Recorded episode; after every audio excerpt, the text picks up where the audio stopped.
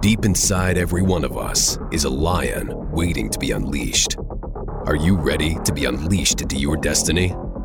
As we stand on the edge of time, the web of deception is being unraveled. Carl Joseph offers you the red pill and the keys to unlock the shackles of your mind. Get ready to be transformed by God's supernatural power. Let's join him now. Friend, welcome to part three of God's remedy for rejection. And friend, there are many evidences of being rejected. I'm going to read some of them out for you now. You know, a lot of people don't think they suffer from some form of rejection, but we do. We don't even realize it. Are you excessively shy? Do you have difficulty in loving others? Are you self critical? Do you criticize others? Do you seek approval from others at all costs? Do you have an over attention to clothes and looks? Are you a perfectionist?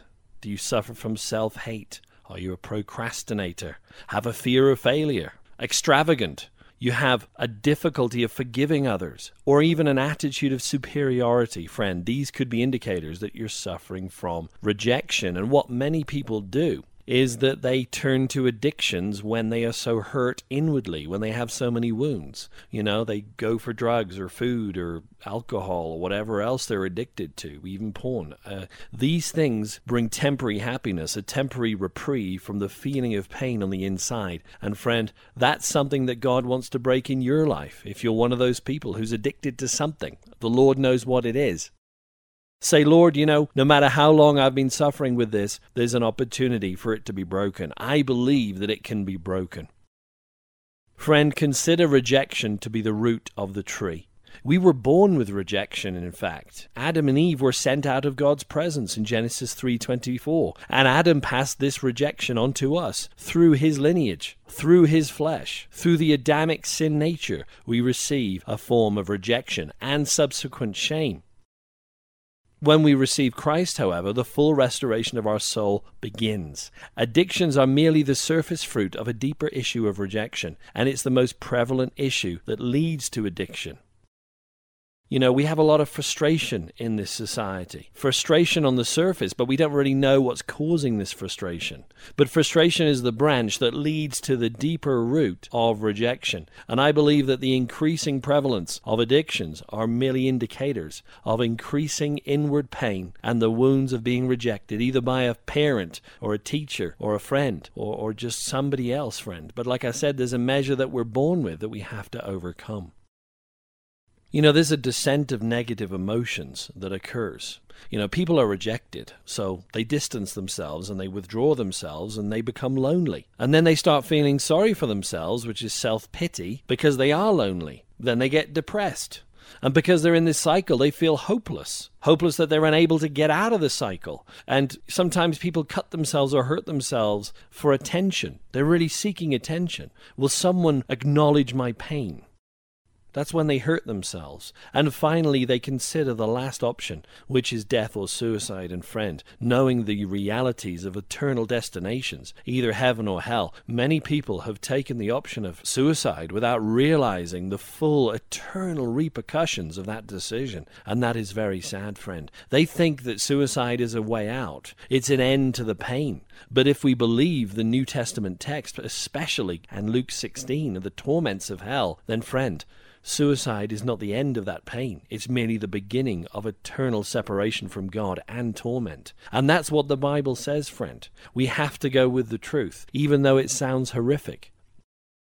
Now in Mark 9:23 it says, "If you can believe, all things are possible to him that believes." That's Jesus speaking, right? If you can believe, the onus is on us and our belief system. The trouble is that many of us have believed lies or we've embraced ungodly beliefs about ourselves as truth. Then Satan can send us down this negative spiral that I just gave, from rejection to loneliness to self-pity to depression to hopelessness hurting oneself, and finally death or suicide. And arguably, the path that I've just given is the one of the passive person as they respond to rejection. Remember, yesterday I gave three categories the defensive person, the fighter, and the passive person. It's really the passive person who will ultimately take their life because they offer no resistance. And that's probably the most dangerous characteristic of all for somebody who's experienced rejection. But John 17 17 says, Sanctify them by your truth. Your word is truth. Jesus is speaking. Sanctify them, Father, by your truth. Your word, Father, is truth. Do not let your negative emotions define you, friend. Do not let your negative experiences become truth for you. The Word of God is truth. May I remind you that if you go to our website and click on Your Bountiful Inheritance, we have about 35 or so characteristics of what Christ won for us on the cross, and it's your job to print them out and underline them in your Bible and speak them out of your own mouth and appropriate them for your own life, friend. We must identify ourselves with Christ, not with these experiences that occurred in the past. And you'd say, you know, how do I let these things go? Well, I'm going to offer up a time of prayer shortly, okay? And I want you to engage in that prayer the best you can, wherever you are, okay? So we're going to pray about these issues, all right, friend? But what can we stand on? What words can we stand on? Well, friend, let me just say plainly that Jesus took your rejection.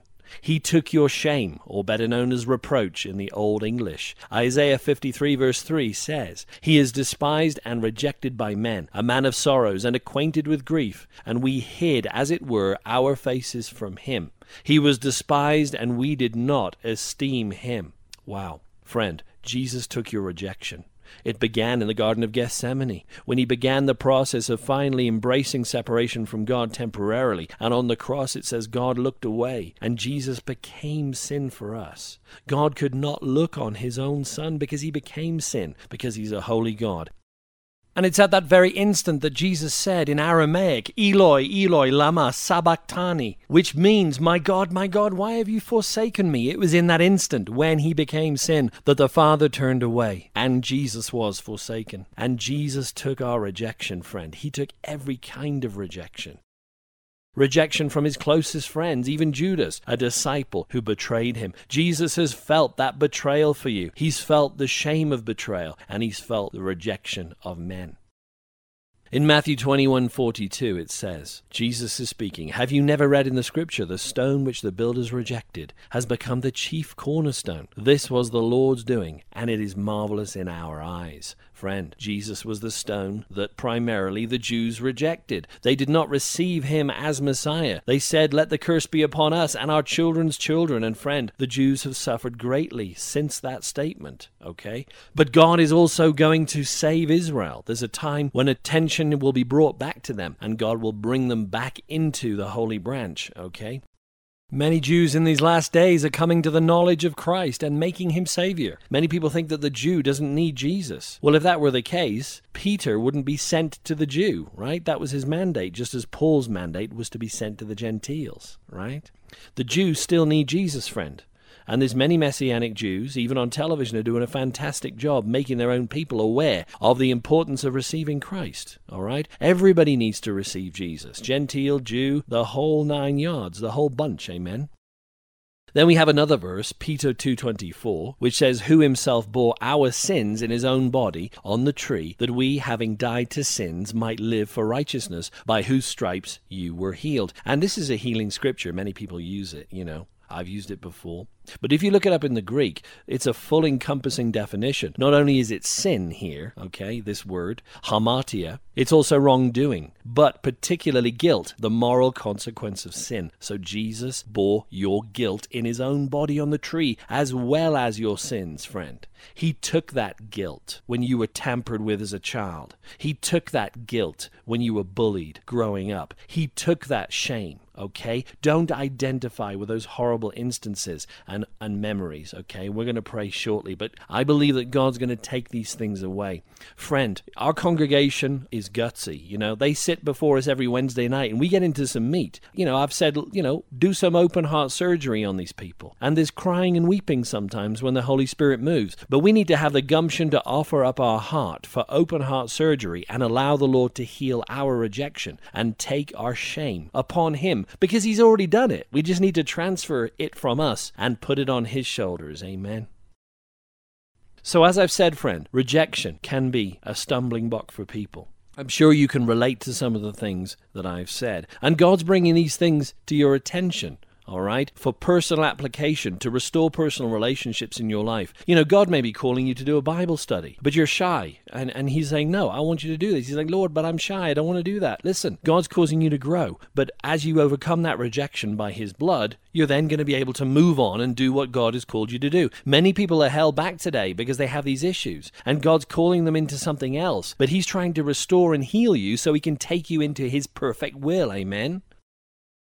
And here's the kicker you're wanting God to do some stuff in your life, and He's saying to you, I need to restore your heart in certain areas. I need to chip off some character issues before I elevate and promote you into the thing that you desire. So you're not waiting on God, friend. He's waiting on you to get your heart right before the next move. And another thing I feel like I should say you might be the best parent in the world, but your children might suffer from rejection in other ways, okay? You may have done a great job, but they could have been bullied at school, okay? They may feel isolated. They may have peer pressure issues occurring that you don't even realize, all right? So give yourself a break. You may be a great parent, all right? Don't keep thinking that every consequence of what's happened to your kids is your fault. No, it isn't. All right? You're going to have to seek God on that, okay? I can't answer that for you. That's something that the Holy Spirit can do.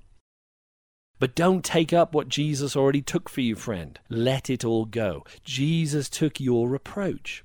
And like I said, you know, if you desire a more intimate setting to pray for key areas in your life, we can do so. Shoot me an email and say, you know what, I was one of those cases that you were speaking about on the radio. I'm suffering from these symptoms and I can't seem to break the cycle, and I want personal one-on-one counseling and or coaching. And friend, you know, we can call it all these fanciful words, but it's basically the Holy Spirit ministering to you, okay? Well, I'm just a man made of dust like everybody else, but if the Holy Spirit moves in word of knowledge and wisdom, he can show you key areas where these things occurred in your formative years. All right.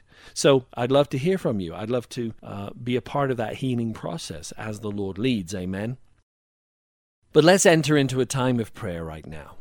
Father God, we thank you and praise you. We thank you right now that the people hearing my voice, they've said, you know what, I have a rejection issue. I want it to be resolved. I thank you, Holy Spirit, that you are bringing their remembrance to the thing that happened to them long ago and restoring their heart right now. Just give it to the Lord Jesus, friend. Don't keep it anymore. You've got to verbalize it. You've got to say it out of your mouth. I don't want this anymore. I am giving it to you right now, and I am never going to take it back okay? And He is taking that very issue right now from your hands as you've offered it to Him by an act of your will. And Father, I speak healing and restoration in the heart of the person. I plead the blood of Jesus from head to toe. I thank you, Lord, that you are touching the heart. The healing balm of Gilead is going on your heart, friend. And God is healing and restoring symptoms in your heart that have caused you to act in contrast to Christ's character. And Jesus is restoring that even now. I thank you and praise you, Lord, that there are new days ahead for my friend. There's a new time ahead, and that you would seek us. If he needs more counseling and he's open to that, we are open to, to praying for him one on one. But I know today, Lord, there has been a work begun in this person's heart.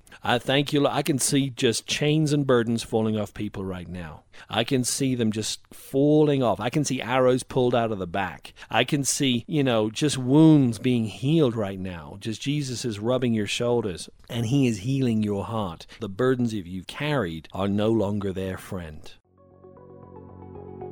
You've been listening to Carl Joseph and the Lions Unchained podcast. Carl is a minister who's witnessed God's supernatural power to save, heal, and deliver. Carl is a unique researcher who investigates current affairs, societal trends, technology, cults, and end time events, all through a biblical lens. Every Monday, new podcasts are uploaded, so stay tuned for the next opportunity to roar into victory. Check out carljosephministries.com for exciting articles, teachings, and discussion points. See you next week, and don't forget to hit the subscribe button